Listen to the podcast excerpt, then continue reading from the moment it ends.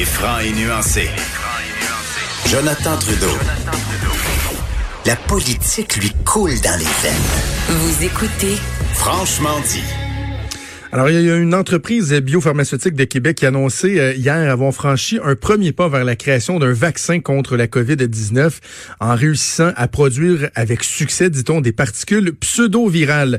On va parler avec Nathalie Charland, qui est directrice senior affaires scientifiques et médicales chez Medicago. Madame Charland, bonjour. Bonjour, Monsieur Trudeau.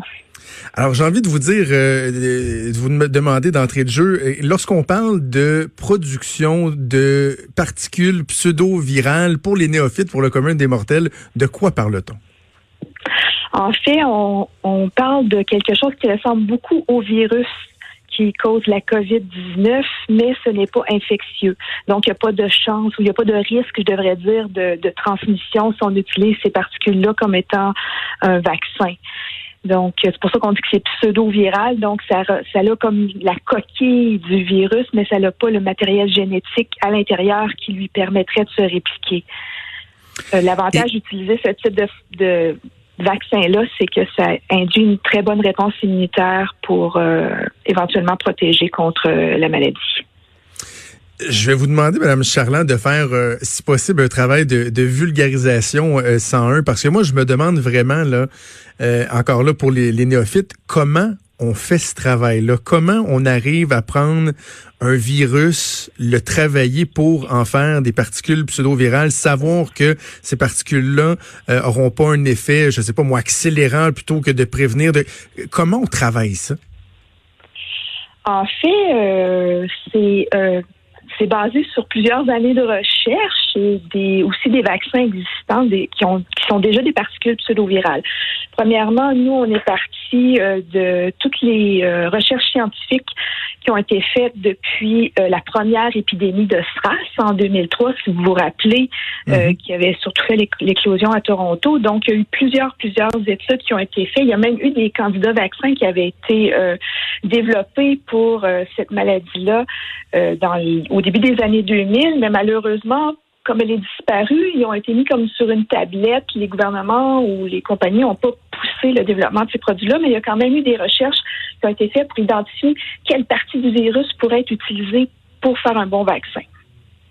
Ensuite, les parties... Oui, vous avez une Non, non, allez-y, allez-y, allez-y. Ensuite, ça, c'est pour la partie euh, coronavirus, je devrais dire. Donc, on savait quelle partie pourrait éventuellement être utilisée pour faire un vaccin. Et les particules pseudovirales, ça, c'est une technologie qui est quand même euh, reconnue euh, dans les vaccins euh, commerciaux actuels. Parce que ces types de particules-là font partie des vaccins pour l'hépatite B et A aussi, et aussi pour le virus du papillome humain, le VPH. Donc, les vaccins commerciaux actuels pour ces deux maladies-là sont formés de particules pseudovirales. Donc, on sait que cette technologie-là fonctionne pour, pour produire des vaccins efficaces. Donc, nous, on a comme combiné les deux. Notre, plateforme de production euh, sur plante nous permet de faire des particules pseudo-virales qui ressemblent au coronavirus, mais qui ne sont pas infectieuses et qui pourraient éventuellement protéger contre la maladie si euh, ça sera en si c'est reconnu et recommandé par Santé Canada dans les prochains mois. Quand vous donc vous, euh, vous travaillez, est-ce que euh, vous y allez par essai et erreur ou il y a un résultat précis que vous connaissez mais que vous cherchez euh, à atteindre? comment ça fonctionne? on connaît le résultat précis, donc au bout du compte, nous, on veut les fameuses particules pseudo-virales. On a différentes techniques en laboratoire qui nous permettent de savoir assez rapidement si oui ou non on a des particules ou pas. Il y a quand même certaines étapes où on a différents outils qui peuvent nous permettre de produire ces particules-là. Donc, il faut trouver la bonne recette pour euh, former la meilleure particule possible euh, avec le, le, produit final que l'on cherche parce que c'est pas toujours euh, évident de l'avoir du premier coup. Mais on a quand même différents outils et une plateforme qu'on appelle de criblage à haut débit qui nous permet de, de, de cribler ou d'évaluer différentes stratégies très, très rapidement en quelques jours pour aller identifier la bonne recette pour avoir notre candidat vaccin en quelques jours. OK, donc on sait que au stade où vous êtes euh, en ce moment, il y a plusieurs tests qui doivent être effectués, euh, reconnaissance, certification, etc. Non, lorsqu'on franchit ce seuil-là que vous venez de franchir, avez-vous une idée du pourcentage de, de réussite pour la suite? Oh, ça, c'est une très bonne question. on n'a pas ces, c'est euh, la, question à plusieurs millions de dollars, je dirais. Évidemment, quand on parle de recherche, de recherche et de développement, il y a plusieurs défis devant nous. Euh, nous, on est on est confiant parce que actuellement, on est prêt de commercialiser notre premier produit, qui est un vaccin contre la grippe saisonnière, qui est basé sur le même type de particules pseudo-virales. Euh, on a passé plusieurs années en essai clinique pour développer ce vaccin-là.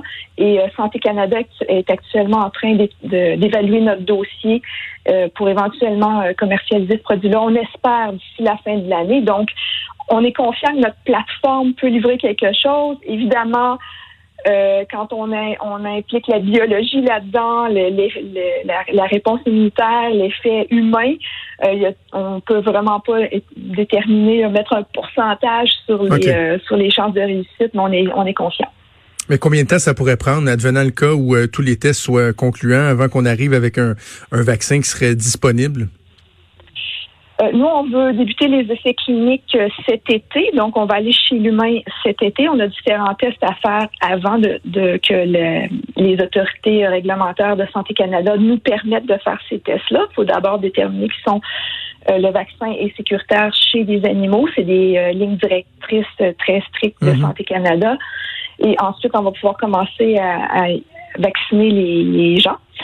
Mais ça va, ça va aller par étapes. Donc, un petit groupe de personnes en premier pour vérifier l'innocuité du produit et déterminer si on est d'une bonne réponse immunitaire et ça va aller en augmentant. Euh, idéalement, nous, on espère avoir terminé euh, ces études euh, cliniques-là avant la fin 2021. Ça peut sembler loin, mais pour un vaccin, c'est très rapide parce que si on regarde notre vaccin influenza de façon de développement plus traditionnel, ça prend 10 à 12 ans faire un vaccin.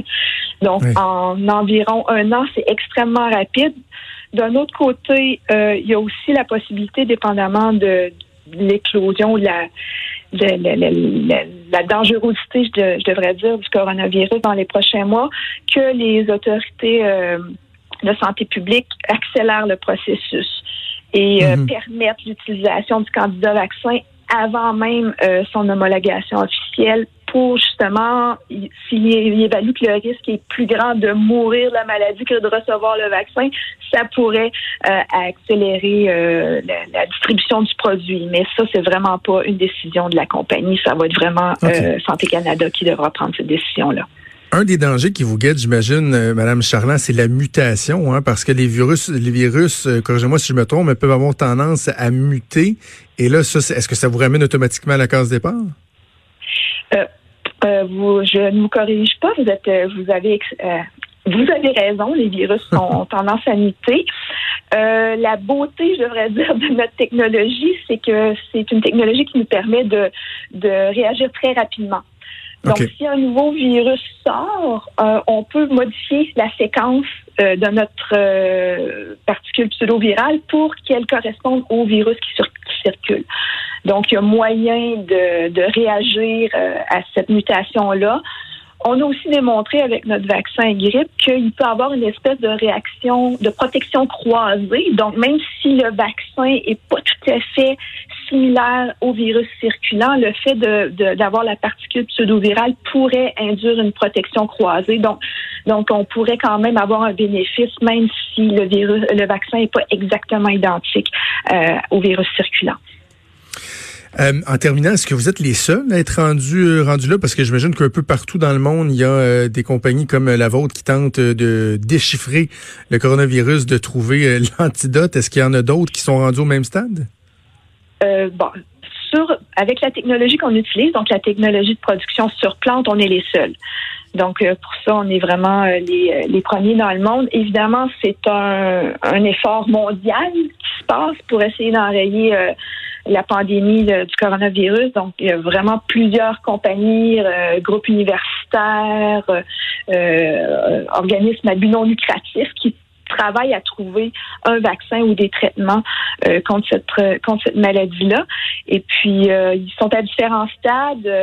L'avantage que nous on voit avec notre technologie, c'est que nous on est en près de la commercialisation. On espère que ça va accélérer euh, l'homologation de notre vaccin, les autres technologies qui sont extrêmement innovantes comme des vaccins à, ADN. Donc, on injecte carrément le matériel génétique du virus dans les gens, mais juste seulement une partie, là, pas pour donner l'infection, seulement une partie pour que le, le, le corps réagisse contre une partie du virus. C'est très rapide, mais c'est pas une technologie qui a démontré, qui a fait ses preuves jusqu'à maintenant. Donc, euh, oui, il y a différentes euh, stratégies euh, mondiales, mais tout le monde essaie d'avoir la meilleure réponse le plus rapidement possible pour essayer de bloquer tout ça. Dites-moi, je suis curieux de savoir parce que vos équipes, vous, au, quotidien, vous tentez dans le fond de, résoudre des énigmes très très très complexes, de trouver des solutions. Mais dans ce cas-ci, est-ce que vous sentez une pression? Sais, au quotidien Est-ce que vous dites, il faut, qu'on livre la marchandise parce qu'il y a une crise mondiale Est-ce que vous sentez une pression? Vous êtes capable de vous isoler, si on veut, de, de ce contexte-là et de vous concentrer sur votre travail comme vous le faites à l'habitude? Ben, Je dirais un peu des deux. Euh, c'est sûr que nous, euh, on a toujours, ça fait des années qu'on dit que notre plateforme a la capacité de répondre à, une pandémie.